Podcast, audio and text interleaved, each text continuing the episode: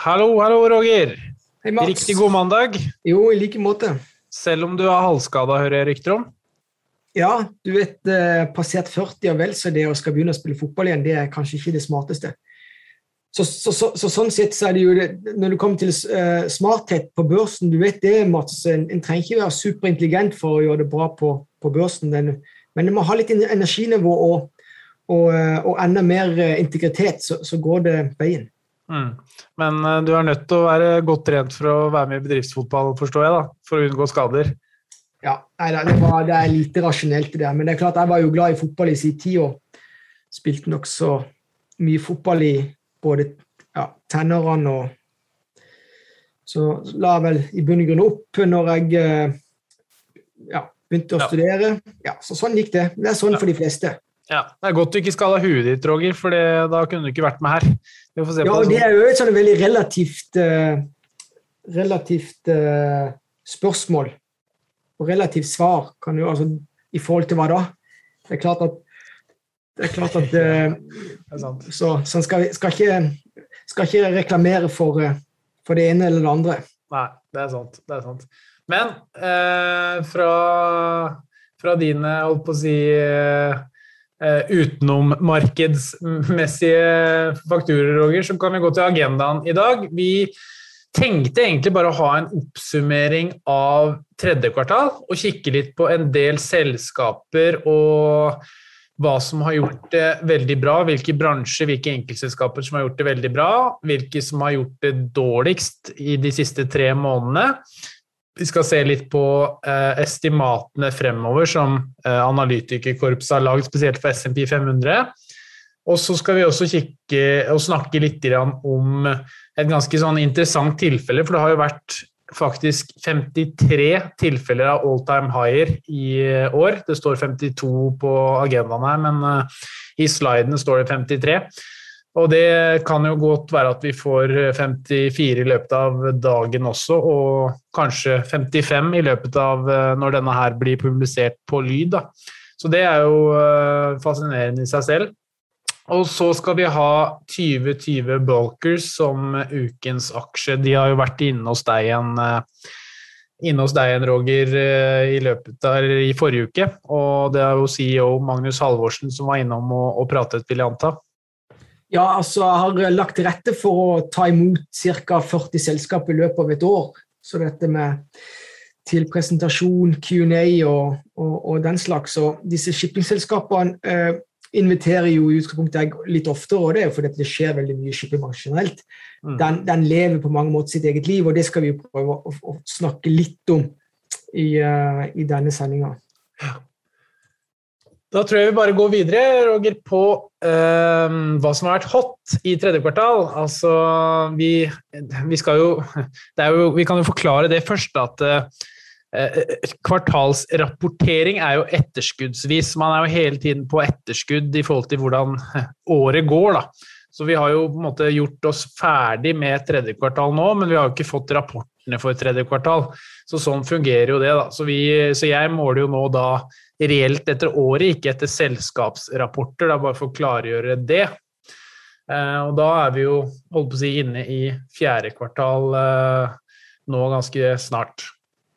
Um, så Hvis vi ser på den lista, for de som ser oss på YouTube, så ser man at det er Yin Hui Shipping som har vært best de siste tre månedene, med nesten 78 avkastning. Eh, Det samme kan man si om DLT, som også er et eh, shippingselskap. MPC, som vi har pratet om tidligere, containerselskap. Eh, Bellships også, så det er jo veldig preget her, denne listen av, eh, av shippingselskaper. Og det, det har vel han eh, godeste Magnus Halvorsen snakket om også eh, når han var inne hos deg, Roger, i forhold til at eh, det er ekstremt gode tider nå i stort sett alt av shipping, bortsett egentlig fra tank. Der har jo ikke kursene gått så voldsomt, og jeg har sett på, på ratene, de er ikke så bra enda, men det kan godt være at det er next in line, da.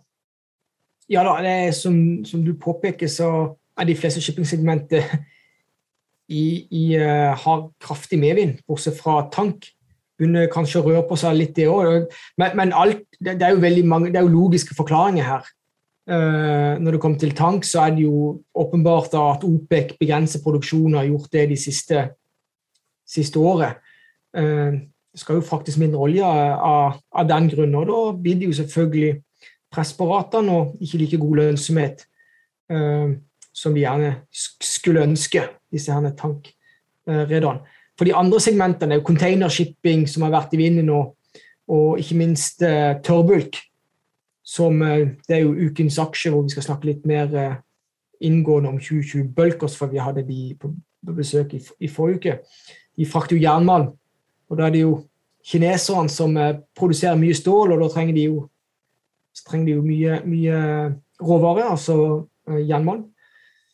2020 Bulkers de frakter de jo da hovedsakelig Eller den beste ruta er jo utgangspunkt fra den som går ut fra Brasil.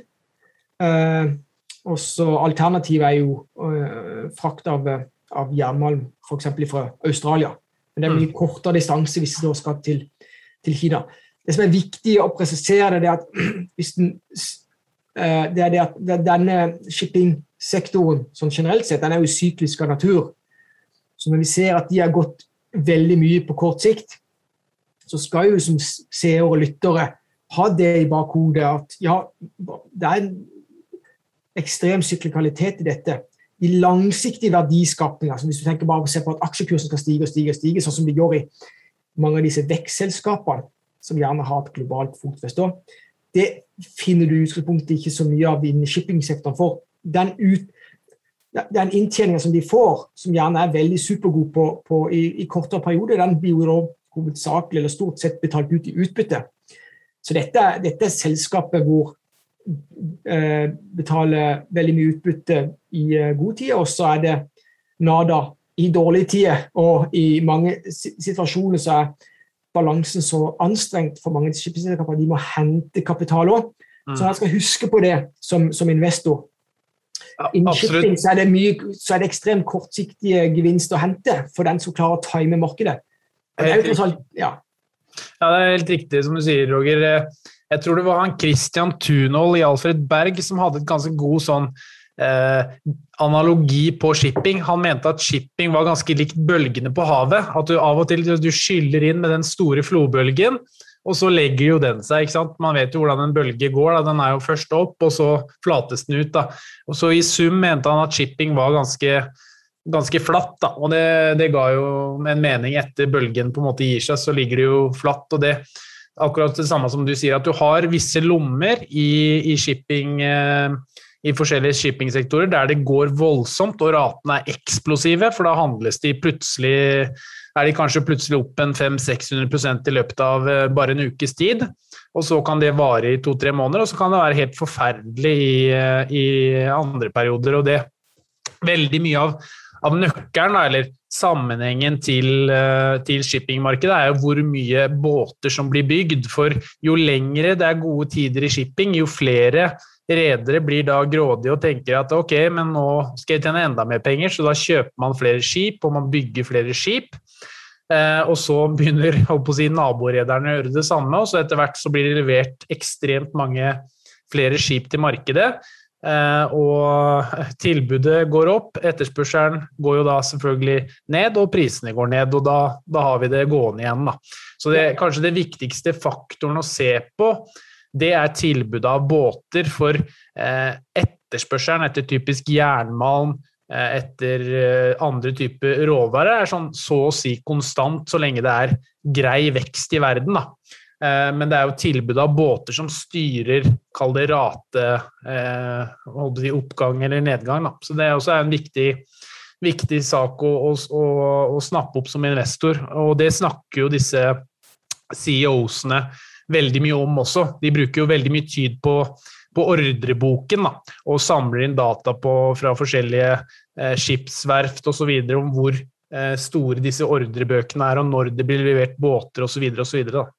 Ja, det er helt som generelt grunnlag, men, og det bruker vi mye tid på når vi uh, i det intervjuet som jeg hadde i forrige uke, og har brukt litt tid på de siste kvartalene nå for en del shippingselskaper. Men det som jeg husker på den, eller, denne gangen, det er ikke nødvendigvis annerledes denne gangen, men i alle fall nå så er uh, iallfall for tørrbulk, så skal visibiliteten se nokså god ut på, på, uh, på um, nye ordre. Altså det, rederne booker faktisk ikke, bestiller ikke flere båter i disse dager.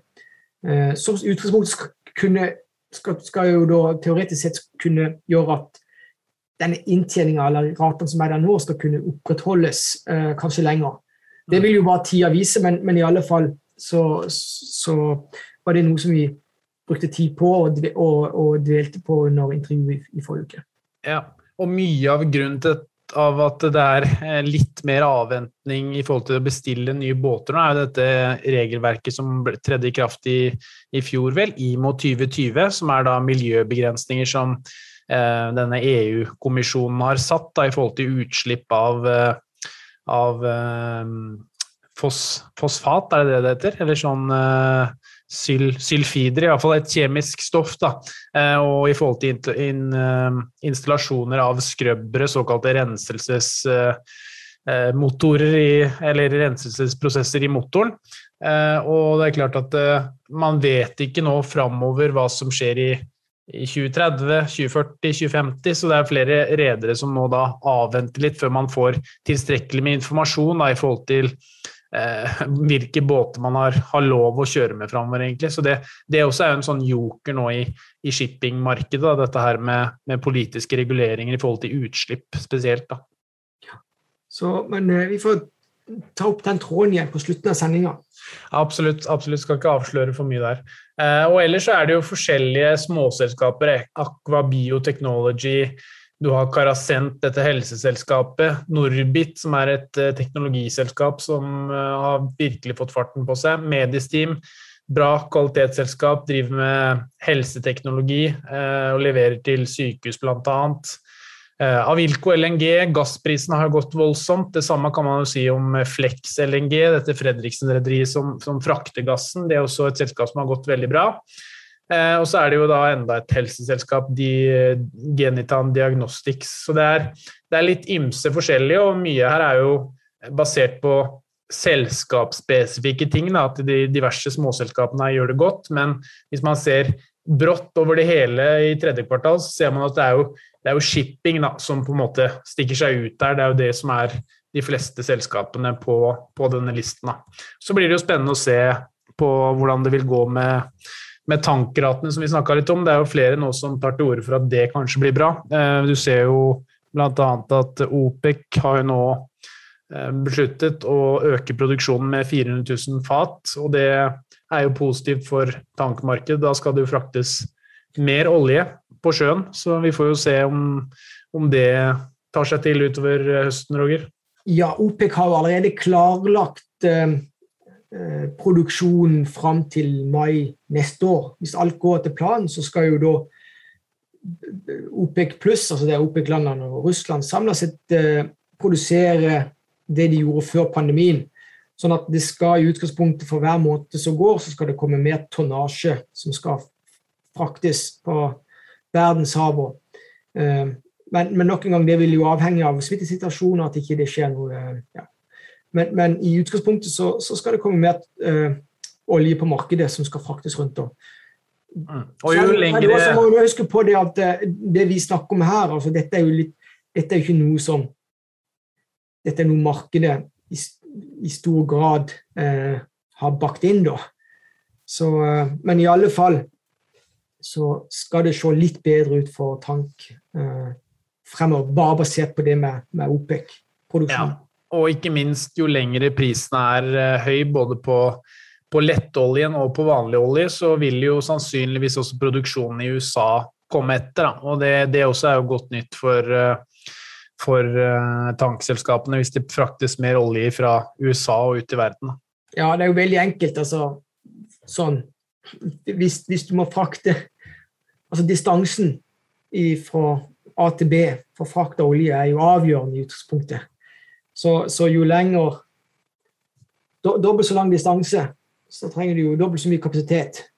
Så, så en, en, å frakte olje til og fra USA um, det, er, det, det er lukrative distanse for, for rederne. Han er opp og å presse, presse si, relative tilbud av, båter ned. Så, men det er også noe som vi kan jo bare henvise til. Vi har jo hatt besøk av Frontland blant annet, i studio mange ganger.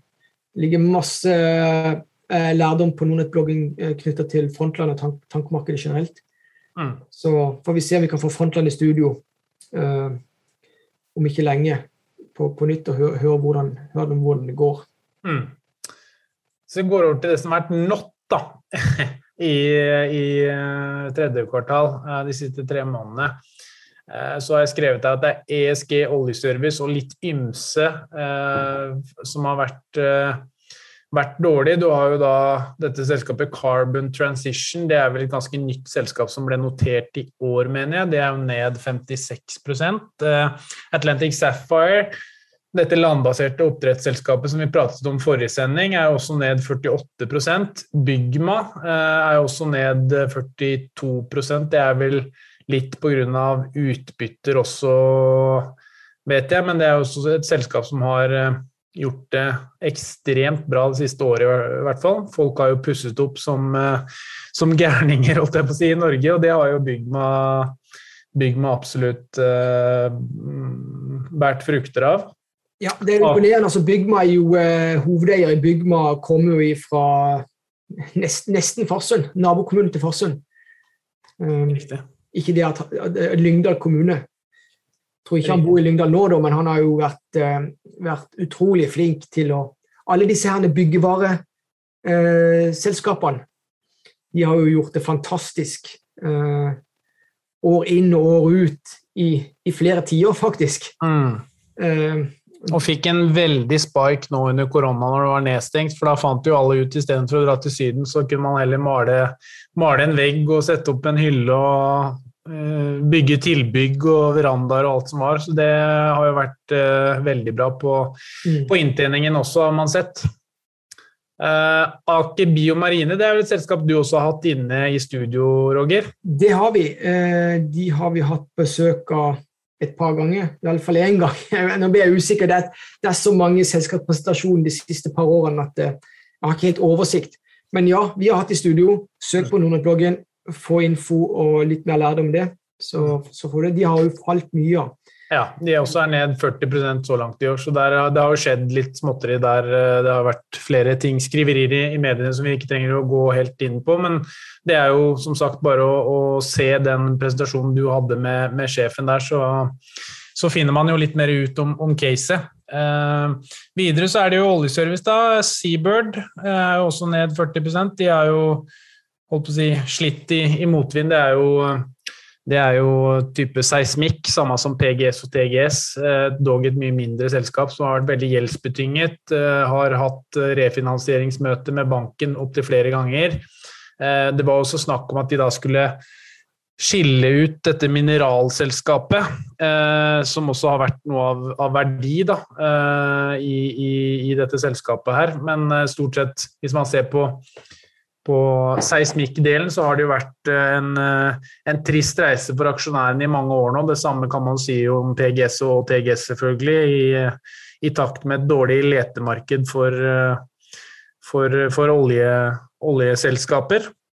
Siem Offshore, det er jo supply, ganske sånn De tok vel noen nedskrivninger osv., så, videre, så disse tallene ble jo ganske voldsomme ganske kjapt. De falt vel en 80-90% her pga. noe teknisk regnskapsmessig, da, men det har jo ikke vært spesielt bra eh, innenfor offshoreindustrien heller, det kan man jo si i forhold til Solstad, Farstad, Eidesvik osv. Alle disse selskapene har jo falt kraftig i mange år nå. Eh, det er jo høyt gjeldsbetingende selskaper og dårlige rater for disse offshoreskipene, så det er jo en logisk grunn til.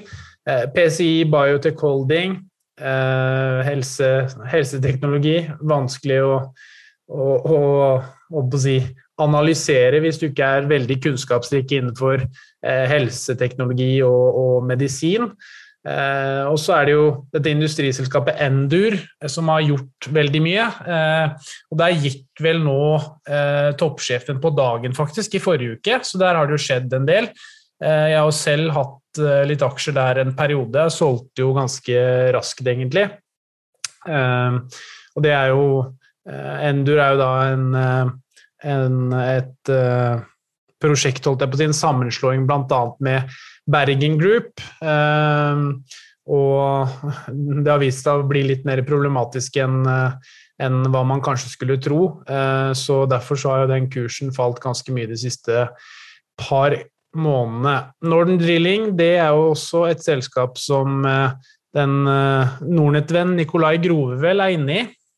Eh, og han har vel Bjørn Erik hatt i studio, mener jeg, eh, som har pratet litt om, eh, om det. Og det har jo ikke vært veldig bra de siste par månedene deler. Og så er det dette danske dataselskapet Acetec, da, som var en vinner for et par år siden og, og, har gjort det veldig bra, men har liksom korrigert ned nå, da.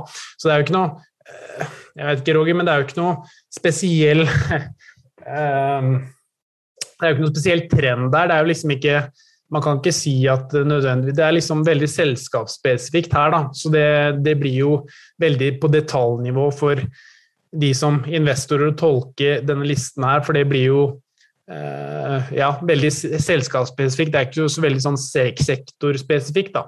Det eneste er jo kanskje at man ser at eh, det er jo litt ESG-selskaper, og det er litt grann eh, supply-selskaper. Jeg vet ikke om du har noen kommentarer? Til jo, altså, jeg, Hvis en skal prøve liksom, å, å, tilføre litt lærdom uh, sånn.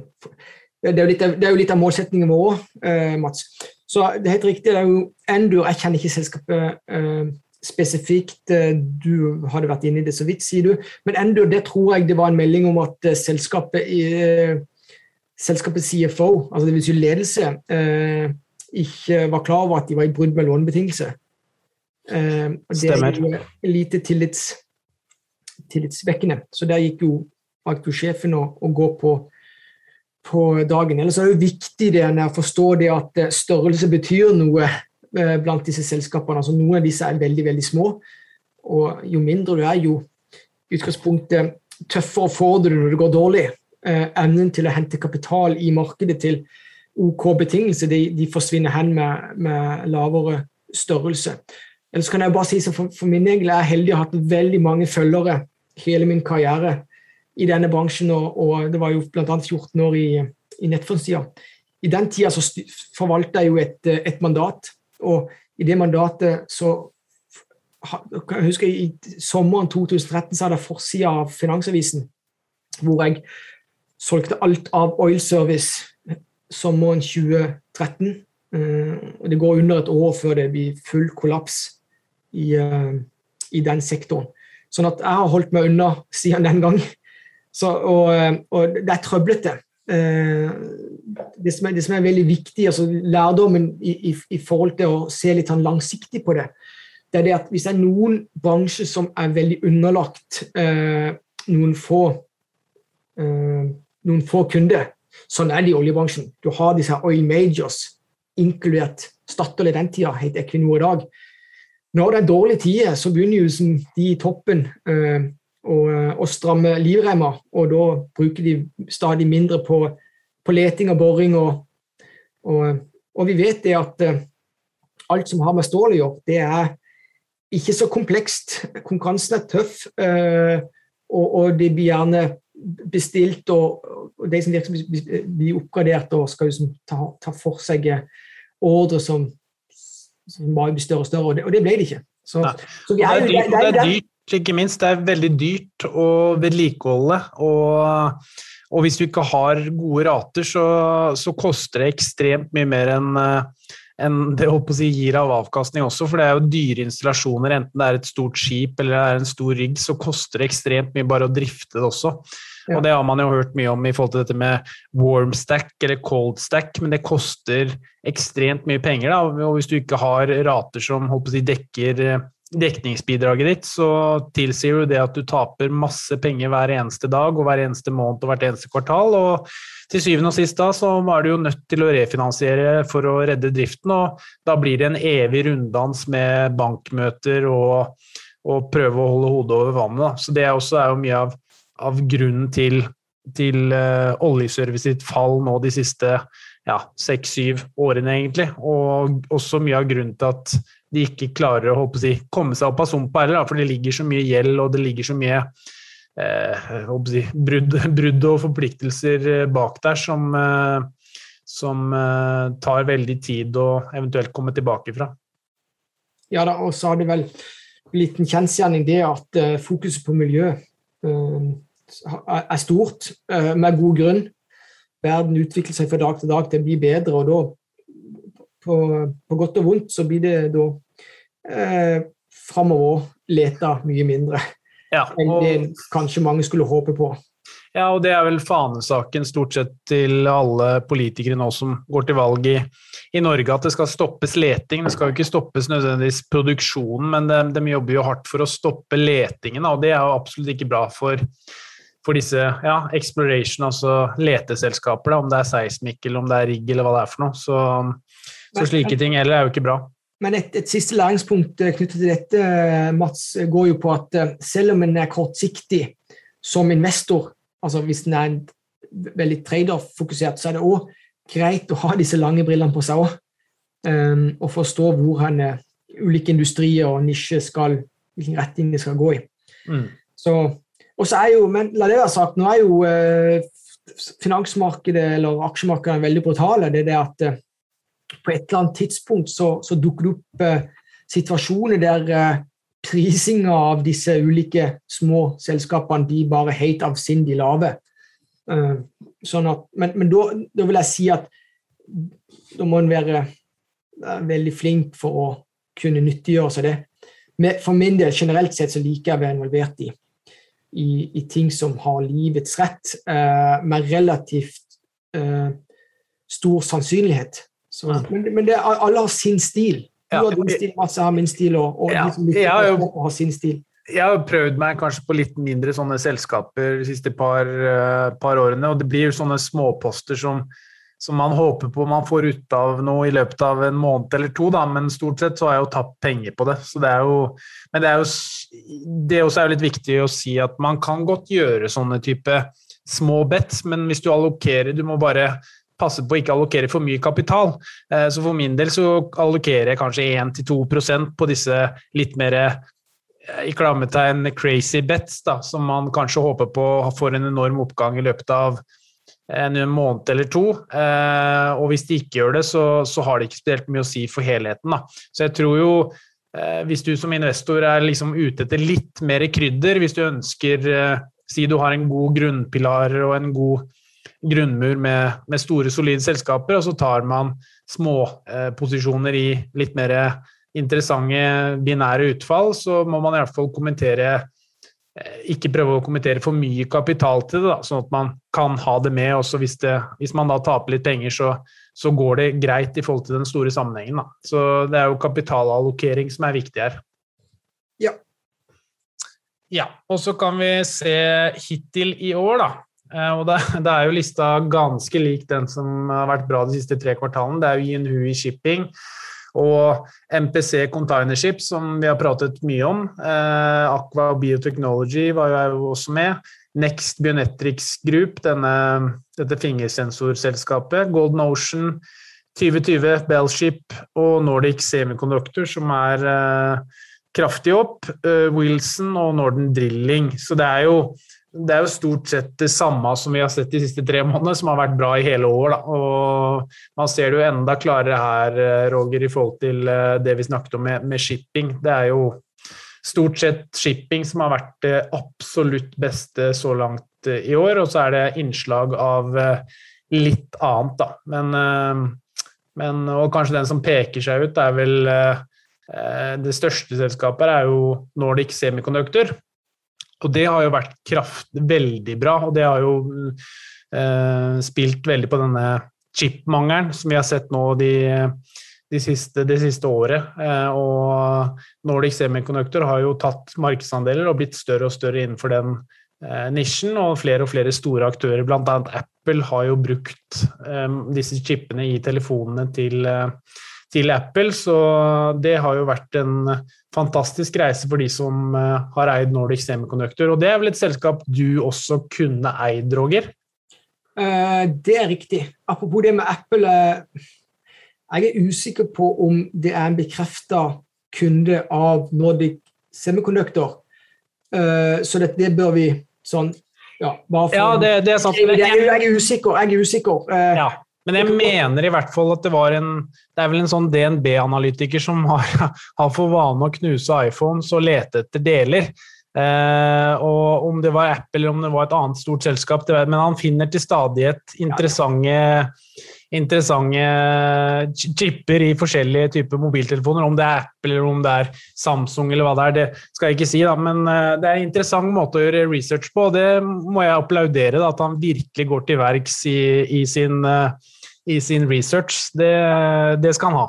Jeg er helt enig. Eh, Du, du har rett. Altså, jeg mener at han Det var en Apple-device som han åpna opp. Så det er herlig, herlig analysemetode. Ja. Så knapp, bedre, kan det knapt nok bli. Ja, det er akkurat det. det, er akkurat det. Så det er jo eh, ikke noe annet egentlig å si om den lista her, at det, er, eh, det har vært et fantastisk år for de som har vært inne i shipping eh, shippingselskaper, og det har jo veldig mange av våre kunder vært, Roger, så det er jo helt uh, supert for de, og det ser jo fortsatt egentlig bra ut ut eh, 2020, og så får vi, eller 2021, og så får vi se inn i, i 2022 da, hvordan det går. Jeg vet jo i hvert fall at MPC Container Ships har jo låst høye rater nå ganske langt fram i tid, så der har man jo en større visibilitet enn enn i en del andre shippingselskaper som går mer på flytende rater og ratene fra, fra dag til dag, og der kan jo ting variere, som sagt. Men eh, MPC har i hvert fall tegna ganske solide rater over, over, mye over break-even eh, for, for en periode framover. Ja, og MPC eh, hadde jeg òg i studio for ikke så veldig lenge siden. Det ligger på Nordnett-bloggen. Masse informasjon å få der. Eh, så, og, og det er jo det det handler om. Al- Altså når, vi meg og deg, Mats, snakker om på enkeltselskapsnivå og sånt noe, og vi, du har vært involvert i noen, noen uh, selskaper på kortere sikt, mindre selskaper det, handler i bunn og grunn i alle fall, hvis, hvis den mislykkes eller taper penger, så er det om å gjøre å bare lære av det. Så verdien av det over tid er, er, gigantisk. Det, det vil jeg påstå, det vil vel du òg påstå, Mats. Men det viktigste er det at eh, som du var inne på, dere kan bare repetere det du sa, at det beløpene du er involvert med på litt spekulative bets, de må ikke være så veldig, eh, veldig store. Eh, Nei, det det det er si, allokering av kapital er nøkkelen på sånne type ting. Da kan man, kan man komme unna med ganske mye forskjellige typer crazy bets, for å kalle det det, da, hvis du allokerer bare en passelig mengde kapital som ikke utgjør noe særlig for totalen. Så det, det er jo kanskje det viktigste lærdommen man har. Da. At man, eh, hvis man ønsker å, å skape litt action i hverdagen og se ting som kanskje varierer 10-20-30% intradag, så kan man jo bare gjøre det, men man må bare huske på å ikke kommentere for mye kapital, sånn at det slår for mye ut på totalen. Da. Eh, Uten at det skal være noe råd, selvfølgelig. Eh, Så det. Men så kan vi jo se på Vi tok ut rett før sending her, Roger, så tok vi jo da ut eh, de største selskapene på Oslo Børs. Og for de som ser oss på YouTube, så ligger det da en liste her som er henta ifra Euronext, da, som er siden, eller som er selskapet som nå har kjøpt opp Oslo Børs. Og ikke, ikke holdt på å si, bemerkelsesverdig, så er jo Equinor ditt, eh, din ja, de tallveise barn, Roger. Du snakker jo mye om Equinor. De er jo nå på 198 kroner. Du har jo pratet mye om at den er billig på, på 100 og, og fullprisa på 200. og nå nå ser man jo at uh, selskapet begynner å nærme seg faretruende 200 kroner, så det blir jo spennende å se hva du eventuelt gjør, uh, gjør når selskapet da passerer 200 kroner. Uh, og DNB er jo på andreplass, Telenor på tredje, Adevinta, Norsk Hydro, Movi er jo med der. Det er jo både meg og deg aksjonærer, Roger. Yara, Gjensidige, Aker BP, også på tiendeplass er Orkla. Men så ville du også, vi satte jo det som premiss, Roger, at vi hadde ti pluss én. Vi har de ti største selskapene, og så har vi runner up. Og hvem er på ellevteplass? Like bak. Det er ikke mye om å gjøre heller. Kanskje en dag Kanskje du faktisk får uh, Tomra inn på tiendeplass i løpet av dagen, litt avhengig av hvordan uh, kursutviklingen er. Men uh, det er jo også en interessant historie med Orkla og Tomra, Roger. Kan ikke du bare kjøre gjennom den også?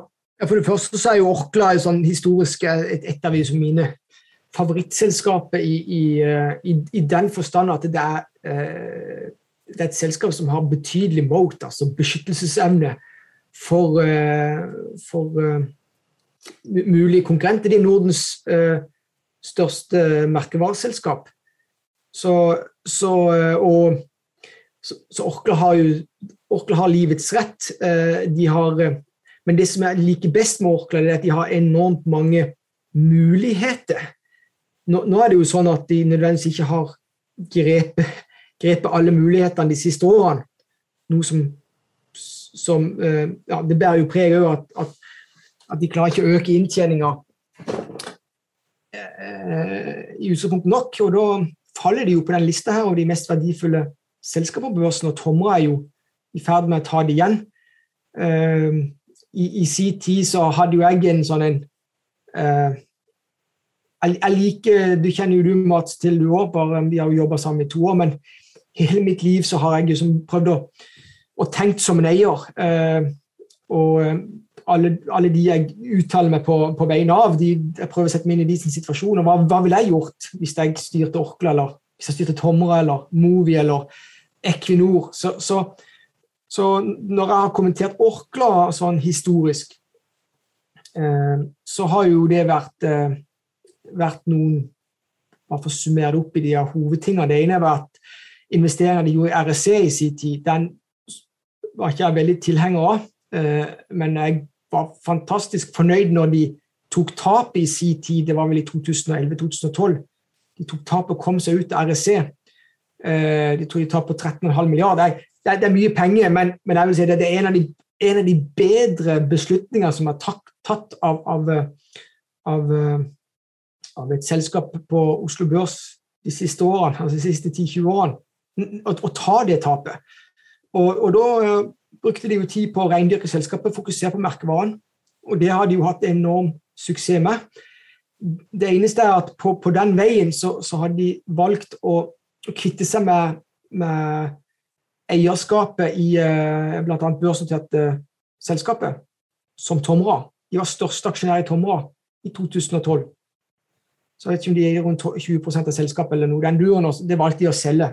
Jeg vet ikke om de solgte det for 16 kroner aksjen. Som du vet, Mats, Tomre er jo eh, Det er jo i min portefølje. Stor del av min portefølje. Og jeg mener jo sånn, Fra analytisk ståsted, som analytiker har sett sett det selskapet utvikle seg år inn og år ut i flere tiår. Det er veldrevet. Så jeg tenker sånn at det Hvor lurt er det å kvitte seg med det? Eh, så Tomre har jo nå da nesten pga. at de har hatt profitabel vekst siden ja, de siste årene, og, eh, nå har de nesten vært like mye som, som eh, Orkla på børs. Så det er jo en tettertanke. Så det handler om å være på disse selskapene å være litt litt tøff, tøff i hodet. Benytte anledningen, altså den du har, styrken du har, til å, til å ekspandere sin inntjeningsevne. Det, til syvende og sist, altså, Verdien av et selskap den reflekterer inntjeningsevne og, og uh, mulig vekst i denne. Sånn at Tomra vokser sin inntjeningsevne i høyere takt enn Orkla. og Da er det bare å ta tida til hjelp sånn i utgangspunktet. Så, og så, og I utgangspunktet kan du også snakke, snakke, i de termene gitt at, at, sjansen for total failure kanskje er like liten eller like stor i de aktuelle selskapene. Mm. Så, så, det er bare sånn en, en, en, en, skal huske på. Så Orkla er jo et bunnsolid selskap, men de vokser ikke nok. og Derfor så rykker de jo stadig ned på den lista og blir tatt igjen av andre. Så jeg, jeg, ga jo uttrykk for eh, jeg vil Tilbake i 2013-2014 så, så, hadde jeg en sånn idé om at helsike, nå Orkla, Nordens største merkevareselskap Hvorfor har de ingenting sjømat i porteføljen? Det var jo, som, det var jo, som, det var, det var jo min hypotese. Mm. Og det, det, var det spørsmålet jeg stilte meg. Så tenkte jeg all verden du sitter på og, og, eh, så jeg foreslår at I den tida så var jo da Orkla betydelig mer verdt, mer verdt enn en Movi het Marin Havis i den tida, verdens største oppdretter av laks. Jeg så på at John Fredriksen, Norges desidert mest suksessfulle investor eh, og industribygger eh, han, de kontrollerte jo eh, tilbake i 2010 over 30% av Movi, men så solgte de seg kraftig ned i 2011, eller i 2000, eh, 2010, tror jeg det var. Og så solgte de seg ytterligere ned, så nå er de bare knapp, knappe 15% av selskapet. Og da tenkte jeg det er jo ypperlig. altså Hadde, hadde jeg styrt eh, Orkla i den tida, så hadde jeg jo bare gjort et, et hugg på, på Movi. Så kunne Orkla kommet inn der og, og få tatt del i den verdiskapen som ligger i, i, uh, i oppdrett av, uh, av atlantisk laks. Det, så, så, det mener jeg det er mulig sånn, sånn ting du kan gripe. Uh, og da er det og I ettertid så ser du jo altså Movi, hva er det? Movi er jo nå verdt 120 milliarder. Ja.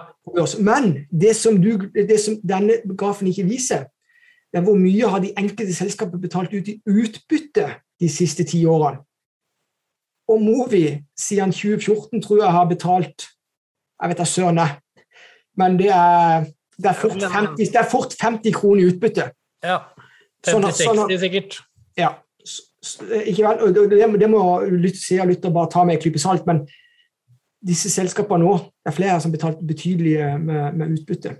Ja, jeg, så faktisk på, på DNB. Der, eh, der, har jeg vel noen tall òg. Eh, så det, det, kan jeg jo for så vidt finne fram til. Men jeg eh, mener de har betalt ut godt over 60 kroner siden, siden 2010, vel. Siden 2010, ja.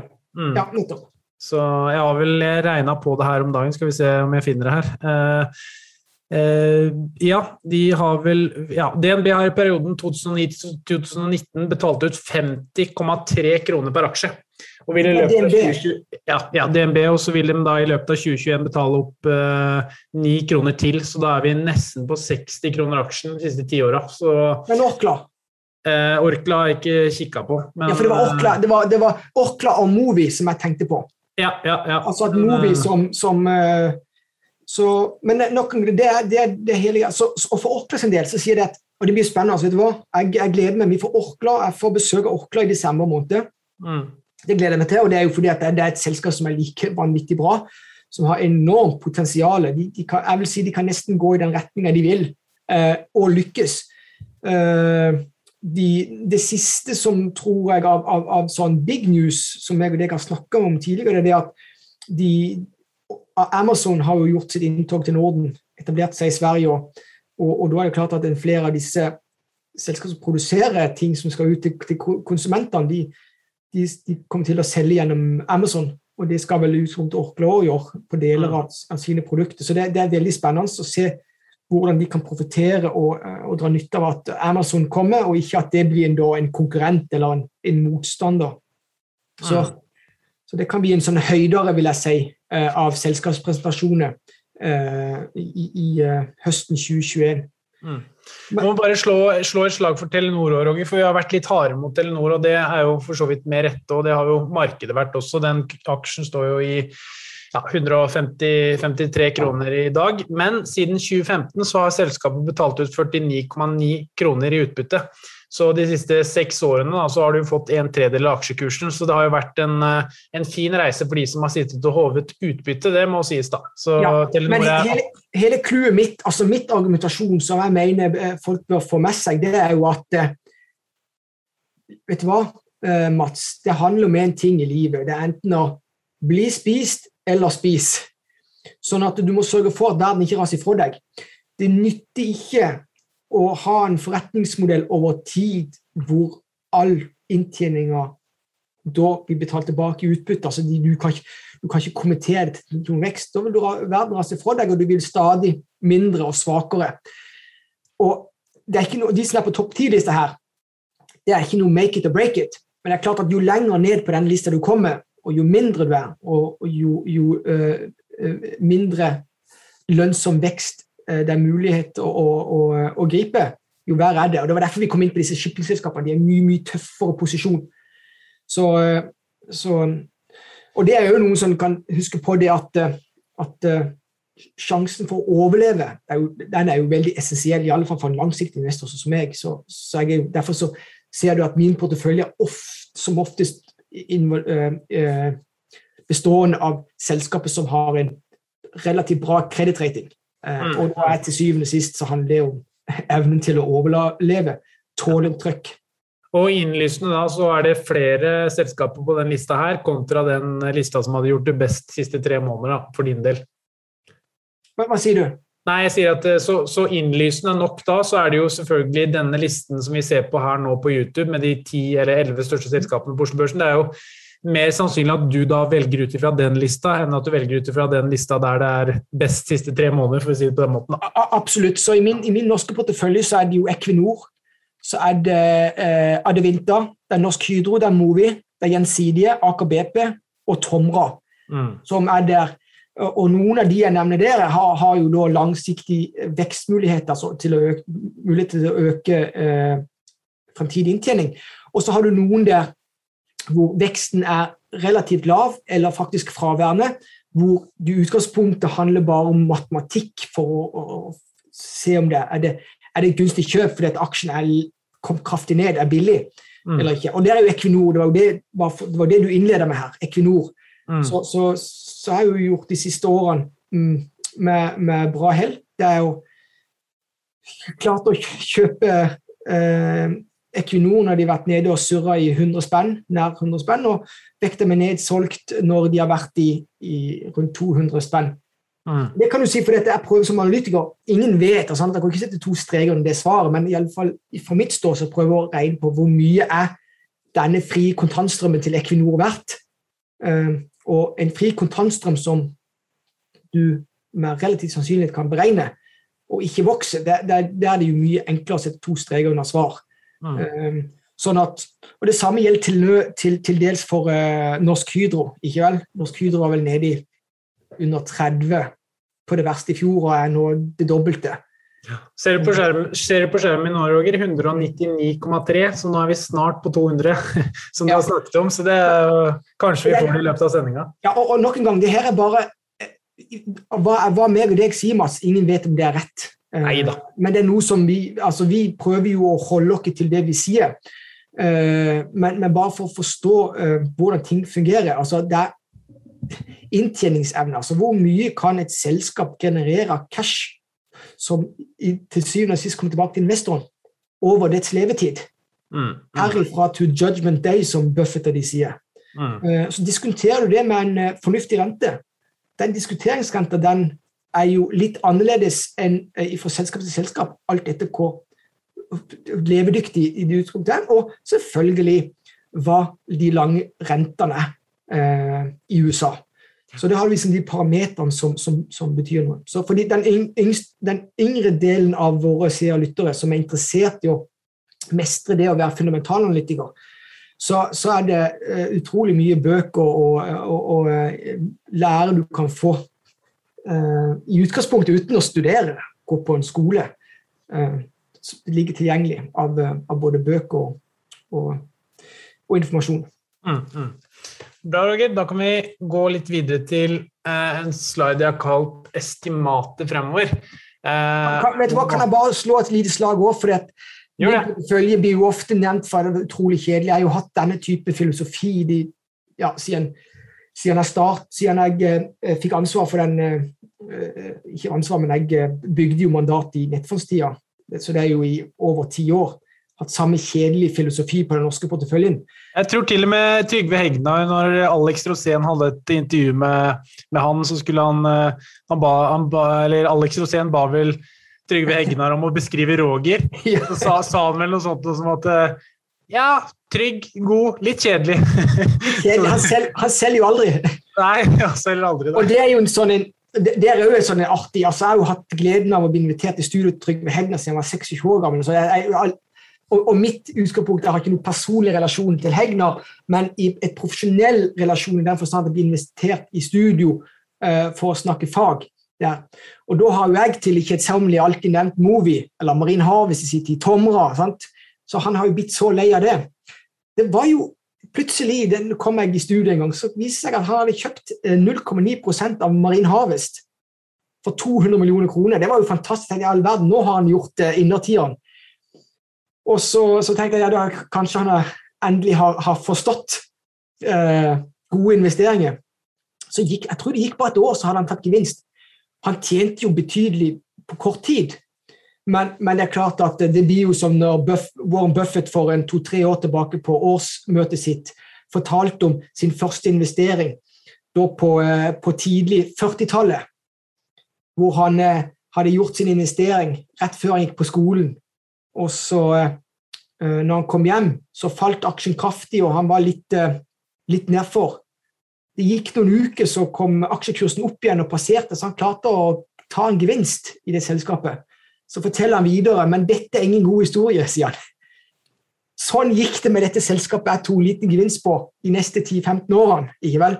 Mm. Så, så, det blir litt det. Så det er min filosofi, på godt og vondt. Uh, alle må finne sin i utgangspunktet sin, um, sin stil. Men i alle fall, jeg kan si det at uh, i porteføljen, norske porteføljen min i år er jo opp en, mellom 1 og 32 Og dette er kjedelige aksjer, ikke vel? Til og med mm. Bjørn Erik, vår, vår kjære kollega, ja. han driver jo og, og, og, og ymter frampå hvorfor du eier Equinor, og hvorfor har du sant?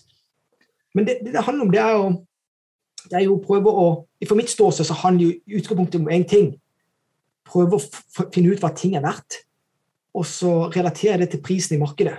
Mm. Og, og, og, verre er det ikke, bortsett fra at det krever utrolig mye ressurser og tid for å komme dit. Uh, men det er verdt det, Mats. Du prøver jo. Jeg vet jo, for jeg, jeg kan relatere meg til, til, til uh, Nå skiller det vel ti år som skiller mellom oss. Elleve, vel, ja. Mm. Ja, i elleve år. Sant? Så jeg husker jo når jeg var på din alder, ikke vel, det handler jo om sant? bruk hver pokker ledig time uh, til, til, å bli litt flinkere. Og så er det jo som med kunnskap, det er eksponentielt. Og så, uh, så jeg vil si For min del så begynte ting å løsne sånn uh, virkelig i midten av 30-årene. Eh, og, og, da blir det, og, og du ser hvordan det er eksponentiell utvikling på, på kunnskap. Mm. Uh, rett og slett. Så det, så det, det er iallfall et, et tips hvis du ønsker å, å så, det må, så må man holde på kontinuerlig med å tilegne kunnskap. Mm, mm. Ja. Helt enig. Uh, ja, estimatene framover er jo da uh, kopiert inn fra Factset, som, er, som, publiserer hver eneste uke noe som heter Earnings Insight, som du kan søke på selv, og så får du fram en 10-12 sider med, med interessante analytiske forventninger og, og litt eh, prediksjoner for tiden framover. Og hvis man skal se på for tredje kvartals rapportering, da, eh, bare for å ta det, som kommer nå litt ut eh, over eh, de neste månedene, så ventes det jo en veldig god inntjeningsvekst. Eh, PT da, så spår jo analytikerne 42% inntjeningsvekst for hele 2021, som må sies å være ekstremt bra. Eh, det som man skal se litt på, og som man ser gjerne da for de som følger oss på YouTube, er jo at eh, for 2022 så, så faller det jo ganske kraftig, selvfølgelig. Da. Det tyder jo på at man har Um, dratt nytte av dette gjenåpningsåret 2021 selvfølgelig, med at masse har kommet tilbake. Man får en, en liten sånn boom i, i, både forbruk og ikke minst um, råvarer, som har bidratt positivt på inntjeningsveksten på selskapene. Uh, og Um, ja, um, hva skal man si da? Uh, det er jo alltid vanskelig å vite sånn på forhånd hvordan det vil gå, da, men ut ifra hva uh, analytikerne i dag sier, så sier de vel at det skal være en uh, earnings, altså en inntektsvekst på 27,8 og et overskudd da på 14,5 for Q3 2021. Da. Så Eh, per disse estimatene så ser det jo veldig lovende ut. Og så blir det jo selvfølgelig spennende å se hvordan selskapene eventuelt leverer. Da. Men hvis man ser på de to kvartalene vi har, vi har fått så langt i 2021, så har jo tallene vært veldig gode. Men jeg tror investorene kanskje har forventet mer enn analytikerne. Så mange av disse store selskapene, Fang-aksjene i USA f.eks., har jo korrigert ned eller vært flate, egentlig Eh, selv på ganske gode tall. Da. Så det også er en interessant, eh, interessant greie som har vært nå de siste, ja, de siste året, egentlig. At kanskje investorene har forventet enda mer enn hva selv analytikerne eh, hadde forventet. Da, og de har jo egentlig ligget inne med, med gode inntjeningsprognoser. Ja, Nei da, det, det, er riktig. Altså, vi må jo si det at vi er jo fremdeles i dette her en veldig spesiell uh, situasjon. Altså, det er etterdønninger etter pandemien. og uh, Mange forretningsmodeller har blitt satt på prøve. Mange selskaper har, har fått utsatt sin naturlige inntjening. Og, om den kommer tilbake i løpet av et år eller to, det blir jo spennende å se for de fleste. Men, men det en skal alltid huske på det at når det er store kriser, så er vel litt av litt av greia at det, det, det, blir som oftest veldig likt sånn som det var før, før uh, krisa inntraff, men det blir alltid noen endringer. Så klarer en å, å, å, forutse hvilke endringer som blir størst. Uh, så, så, har en gjort, gjort, gjort klart, klart, mye, da. Vi har vært inne på dette her i denne turi, turistnæringen. vil den bli som, som normal når i kjølvannet av denne pandemien eller ikke. Så det, det spørs Noen endringer blir det nok. Så jeg har jo alltid hevda at Eller jeg antar jo i alle fall at dette reisemønsteret vårt over tid vi, vi, vi, er jo nomader av natur, og vi liker jo å komme oss på ferie, i alle fall komme seg litt vekk fra der vi til vanligvis eh, holder til. Så nå har vi sett på flytrafikken. Mye av flytrafikken har jo kommet tilbake igjen. Ja, I alle det, USA. Norwegian kom jo med tall i dag faktisk som uh, viste ganske gode trafikktall. Så, og Det ser man jo bl.a. i USA, der det har vært lengre åpent da, enn eh, det store deler av Europa. Uh, samtidig så er det jo dette deltaviruset også som ser ut til å, si, dessverre gå andre veien. Altså, man får jo egentlig se nå videre. Får jo håpe at uh, Europa og for så vidt USA ikke ender opp sånn som Australia, som har stengt helt ned igjen. Uh, men eh, jeg tenkte å si bare en sånn teknisk faktor da, som man kan gjerne se litt på ut ifra, som jeg gjør litt sånne regning på av og til, og som eh, eh, kan være greit å se på på det store bildet i forhold til om man skal være investert i markedet eller ikke. Og Det er jo denne earnings-yielden, altså i forhold til renta. Hva, hva du får i utbytteavkastning av å være i aksjemarkedet kontra å være i rentemarkedet. Og Per i dag da, så er jo den Eh, tiårige statsobligasjon i USA, altså verdens viktigste rente, den er jo på 1,3% Og så ser man jo eh, helt nederst på dette score-kortet her på YouTube at eh, forward payen på SMP 500 er 21,1. Og hvis man da eh, regner litt på det, så ser man jo at eh, utbytteavkastningen på SMP 500 minus renten tilsier da en meravkastning i favør aksjer på 3,4% Så fortsatt er jo det lønnsomt da å være i aksjemarkedet, til tross for at man er veldig altså man handler på mye høyere nivåer enn hva man, gjorde, enn hva man har gjort de siste ti årene. altså Tiårig snitt PE på SMP 500 har vært på 16,3, nå er vi på 21,1. Men samtidig så er jo rentene på, eller nær all time low også, da, noe som gjør at uh, fortsatt så er det jo matematisk lønnsomt å være i aksjemarkedet. Da. Bare sånn på det store og det hele og det, det brede, da, som kan være greit å, å, ha med seg, enten du er eh, langsiktig investor i selskaper eller sitter i indeksfond eller, eller, hva du nå måtte profil, eller hva du nå enn måtte foretrekke selv. Så Det er vel eh, bare sånn kjapt på det, Roger, på, på regningen. Så tenkte jeg at uh, fra uh, litt sånn tekniske faktorer og at det fortsatt er lønnsomt å være i aksjemarkedet, så kan vi jo få beviset på at det fortsatt har vært lønnsomt i aksjemarkedet. Og det er jo uh, eh, 53 all time highs så langt i år på SMP 500-indeksen. Man ser jo grafen her ifra, ifra egentlig fra 31.12., eller fra 1.1. og fram til i dag, så startet vi på litt over 3700 og er nå på 4,5 eh, på SMP 500 og har da opplevd 53 toppnoteringer så langt i år. Og det lille bildet på, på YouTube her ser dere jo da eh, renta så langt i år. Den eh, steg jo ganske kraftig og var jo oppe på 1,7 i april måned. Før den da har tendert ned og korrigert egentlig ned gjennom sommermånedene. Så er den litt opp nå til 1,8 32 da, i skrivende eller i, i snakkende stund. Eh, så det er jo interessant med, med all time high i all time highs, Roger. Ja da, og jeg så Det var vel på Twitter eh, jeg så at det var en som hadde posta en graf hvor eh, i USA så var det, var det 300 um, 300-400 all time highs på rad altså siden forrige, forrige store nedtur. Mm. Det var noe sånn, og det kunne sammenlignes med samme, samme statistikk som vi hadde før IT-bobla sprakk. La det være sagt, det er i utgangspunktet veldig spekulativt i seg sjøl å vise sånne grafer, men, men, det forteller litt om at det, det har vært gode tider å være på uh, investor eller uh, de siste årene.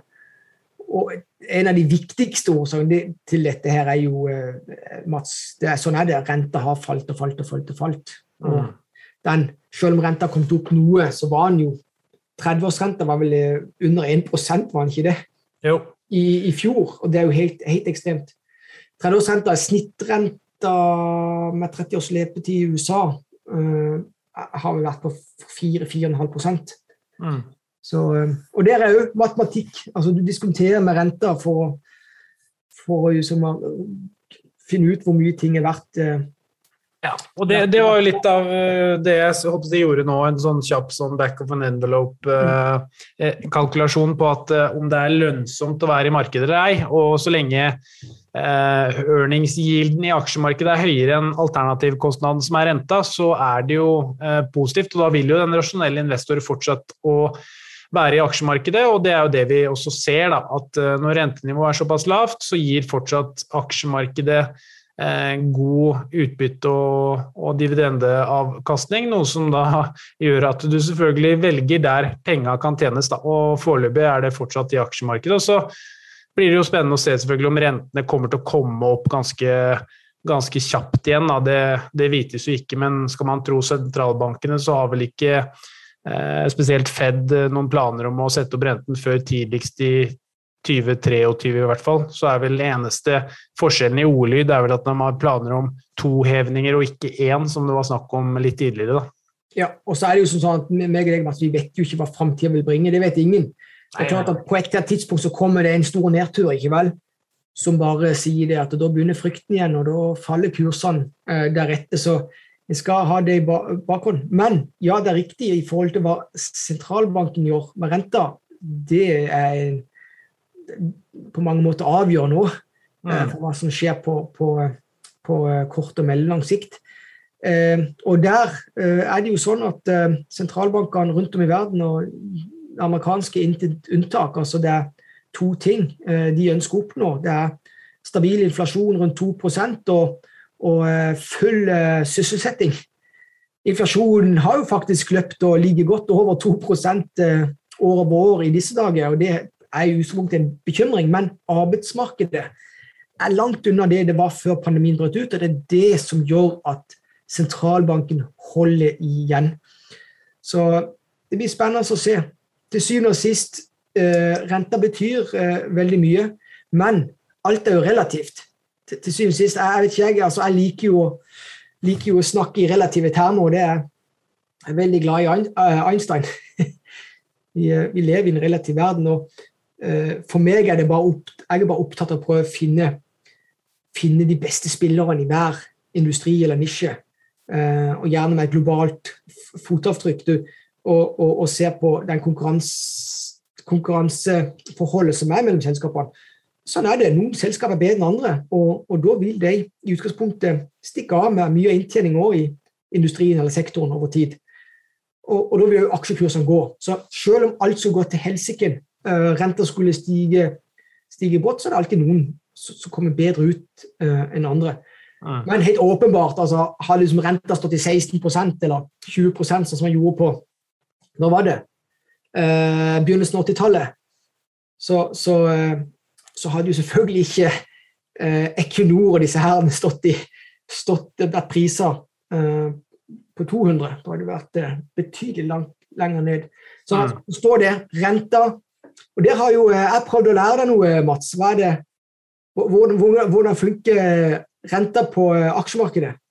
Ja, nei, det er som du sier, det er jo bare ren matematikk at jo lenger renta er ned, jo større potensial er det selvfølgelig for at kursene går opp. Så er renta i null, så er det jo hva kaller man det, to infinity holdt jeg på å si, for børsene sånn sett. Så det er jo veldig sens sensitivt.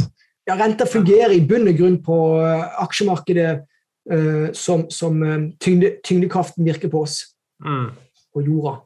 Høy rente, Da blir ting dratt rett i bakken og, og, og vice versa. Når du, sa, når du, sa, det der, Roger, så begynte jeg å tenke på de der ti fuglene på taket som du driver og snakker om hele tida. Ja, ja men, det, men, det, men det er jo den andre. Sant? Bare ha det i bak altså Hele tida være relativ. Hva er det, om du skal kjøpe Equinor, eller om du skal selge Equinor, eller om du skal kjøpe den andre aksjen kontra den andre Du vet, du vet alt hører sammen, og du prøver jo som investor å finne der du med 100% sannsynlighet kan få en, en verdi. Og Det er derfor den 30-årsrenta i USA blir helt essensiell. For der er du garantert den amerikanske staten til å få med sikkerhet tilbake beløpet ditt, eh, pluss i perioden den og den renta eh, hvert år. Mm. Sånn at du må, du må i utgangspunktet gjøre alle selskapene om til, eh, til obligasjoner, og, og, og, og, sammenligne deretter. Mm. Og det, sånn, så du skjønner, alt, alt hører i hop. Og det er jo en sånn en ting som har, jeg har stussa på. Jo, jo, uh, jo, eldre jeg har blitt i dette gamet, så har jeg stussa mer og mer på det der faktum at det er så mange proffe, kjente investorer som sier det. Men du kan ikke ha oversikt over et selskap i USA eller Kina eller i Midtøsten eller du, du, må, du, må, fokusere på de selskapene du, eh, som er i Norge eller nær deg. Men, men eh, hvis du gjør det mitt, eh, min, min, erfaring er det at du, du, Det er logisk, det høres logisk ut, men du gjør deg sjøl bjørnetjeneste. Du mister helheten i det hele, og, og, plutselig så har du så veldig få alternativer å sammenligne ting opp mot.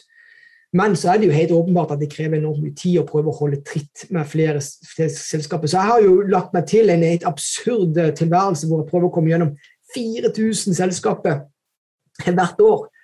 Eh, så jeg tror det, for de som orker det over tid, sier at jeg klarer å holde på med det kanskje 10-20 år til, så, så, så, så bør en stige i gradene, Mats. Absolutt. Absolutt. Så det jo, blir spennende å se om vi klarer eh, 60 da, all time highs på SMP 500 før, eh, før året er omme. Det vites jo selvfølgelig ikke, da. og ingen vet jo som selvfølgelig hvem når, når, toppen er nådd. Da. Men eh, det har jo uten tvil vært en, eh, meget bra, et meget bra år i aksjemarkedet så langt. Mm. Uh, så vi kan egentlig bare gå videre til siste punkt på agendaen, Roger. Vi har jo vært litt delvis inne på det, men det er jo ukens aksjer som er da 2020 Bulkers. Eh, det er jo et selskap som eh, Tor Olav Trøim eh, grunnla i 2017 ved å kjøpe en del store skip. CEO er jo da Magnus Halvorsen, som du også hadde i studiene, eller i studiet. Studio, beklager. De har jo da åtte store Newcastle Max-skip med skrøbbere som er installert, som er topp moderne og såkalt miljøvennlig, og gjør jo da at selskapet da får høyere rater av enn markedet for øvrig. fordi for det første så er Newcastle-maksene litt større enn disse Cape-sizene som eh, vanligvis brukes til å frakte jernmann. Og i tillegg da så er jo selskapet, eller båtene da, topp moderne med denne renselses motoren på, da, som, som skrubber er. Eh, det har jo gjort sitt til at selskapet er jo et av de som har steget absolutt mest i år, med hva er det, 130% nesten. Så det har jo vært eh, et eventyr for mange av Nordnett sine kunder også, som har eh, vært aktive og vært deleier i det selskapet der. Så, og i tillegg så har de vel også betalt månedlig utbytte, vel. Om ikke ja, om ikke hver måned, så i hvert fall ganske mange måneder. Da. Så du har jo fått reell avkastning har jo vært mye høyere enn en 127 da. Ja, de har betalt, de betalt, Det er jo litt av det vi eh, snakker om i, eh, i, i, intervjuet. Eller det er at de, selskapet er unikt i den forstand at de betaler månedlige utbytte. og det har de klart måned inn og måned ut i lengre tid. Og, og selskapet er et rent utbyttecase. Altså, I bunn og grunn så garanterer de at all ledig cash skal betales ut til aksjonærene. To Olav Trøim, største aksjonær, solgte faktisk en del aksjer eh, Jeg lurer på om det var i mai i år. Men aksjene har jo gått vesentlig etter det. Så i utgangspunktet så var jo det noe som jeg tok opp ved forrige anledning når de var i studiet for, for to ganger siden. om ikke det er et salgssignal i utgangspunktet, men, men det viser seg at Tor Olav Trøim han skulle bruke det provenyet til å ekspandere i et nytt shippingsegment, og det har han hatt eh, suksess med. Iallfall på kort sikt så har det jo gått eh, virkelig bra. Men eh, det, Så vi snakker om det. Det er 2020 bølger som et utbytte-case. Vi snakket om det innledningsvis, og det er liksom tommelfingerregelen for disse shippingselskapene. Og så er spørsmålet det at uh, hvordan, skal, hvordan, skal, markedet gå videre? Uh, Cape Size-ratene er jo uh, veldig høye, og mye av det skyldes for at Vale, eh, transport av jernmalm fra Vale eller Brasil, mm. eh, har eh, tatt seg kraftig opp igjen. Nå var det jo en stor ulykke for noen år tilbake, så dette, det henger litt igjen. Etterslep derifra, kanskje. Men den, den uh, ruta som går ut fra Brasil kontra ifra, ifra uh, Australia, den er jo tre ganger så, så, lang. Og derfor så mer lukrativ. Så vi snakker om hva er den mest lukrative uh, ruta å frakte jernmalm for, 2020-bølger, så det er ut ifra bl.a. Eh, Brasil. Og så er vi inne på dette her med temaet som du brakte på banen i tidlige sendinger, Mats, at ja, dette bruker gå både kraftig opp og kraftig ned for uh, shippingsektoren. Det er fordi at når det er god inntjening, så bestilles det utrolig mange båter som til syvende og sist kveler etterspørselen, altså ikke kveler etterspørselen, men kveler eh, balansen. Eh, ødelegger balansen. Sånn at, eh, og da er spørsmålet, men, men sånn som det ser ut nå, så er det ikke eh, mange båter i bestilling. Eh, den der, eh, jeg, tror, jeg, tror, han snakket om at eh, vi må tilbake til 80-tallet for å finne like lav bestilling av båter i forhold til i båter på vannet. Eh, sånn at det er ikke noe som ligger der i kortene at det, det skal kvele markedet. Så ja, kanskje det er noe annet. Det er et annet spørsmål, da, som i utgangspunktet er vanskelig å, å si noe om. Men linken mellom utvikling av verdensøkonomien og disse ratene er jo helt ekstrem eh, Eller hva skal jeg si eh, toneangivende. Så ja. nå er det jo sånn at vi er i pandemien. Det stimuleres fra alle verdenshjørner. Eh, det Magnus Halvorsen påpekte, så vidt jeg husker, så var jo det at når kinesiske myndigheter igangsetter stimulansetiltak for, for vekstøkonomien, så bruker det å gå kort tid før du ser effektene i markedet. Det tok mye lengre tid når f.eks. USA eller vestlige land kom med stimulansepakke, uh, at du kan se effekten. Så, så Kina er alfa og omega hva angår uh, tørrbulkmarkedet, selvfølgelig. Så det og mye mer uh, er det å få i den forrige ukes selskapspresentasjon og Q&A med 2020 Bulkers og Magnus Halvorsen. Mm. Bra, Roger. Da tror jeg vi setter strek for uh, ukens sending, og så skal vi jo ha alle tre, meg, deg og Bjørn Erik, skal jo også ha en uh, pengepod uh, som kommer ut på torsdag, så den gleder vi oss til. Jeg husker ikke helt temaet i farten, ja, men, men, det gjør kanskje du. altså, temaet det er jo Bjørn Erik som har, har hovedansvaret for, for podden. Ja, vi skal og snakke om han, Bjørn Erik er veldig flink til å til å lage gode temaer, gode spørsmål, gode innfallsvinkler, så, det så det blir artig. Uh, ja. Uansett, Mats. Jeg fant, fant, det nå, beklager det, men uh, tematikken blir da 'Bør fondssparere overvekte emerging markets nå?' Og Det er jo et interessant tema i forhold til at uh, man ser jo Den vestlige børsen har jo steget kraftig i mange år nå, og så har man kanskje sett litt andre veien i, i Asia, der de litt yngre, mindre økonomiene har jo ikke fått med seg den oppgangen som de vestlige har. Da. Så det, der skal vi jo diskutere litt uh, for og imot, og, og, kanskje hvorfor ting er som det er blitt også. Så det blir jo en spennende, spennende episode, det som kommer ut på, på torsdag. Ja, det er som du sier, i Europa spesielt, men òg i, uh, i, USA har det gått som bare juling i 2021. Altså det er tosifra oppgang på, på, på børsene. I Asia mm. derimot, spesielt er det Hongkong og, og kinesiske børsene, de er faktisk ned for året. Um, og det, det spriket, det gapet der, det er, det er, interessant. Hva det skyldes. Deler av det skyldes jo at det gikk litt motsatt i fjor. Men uh, deler av det skyldes òg at uh, kinesiske myndigheter er jo knallharde i forhold til reguleringer, fremtidige reguleringer på tech-sektoren. Noe som kanskje har skremt mange investorer, men det skal vi jo selvfølgelig dvele mer med i, i ukas pengepod. Mm. Så da tror jeg vi bare legger den cliffhangeren der, så håper vi at dere vil høre på, på den også. Og så takker vi så veldig for at dere har hørt på denne episoden, og så ønsker vi alle sammen en riktig god uke, og så prates vi igjen neste uke. Ha det bra!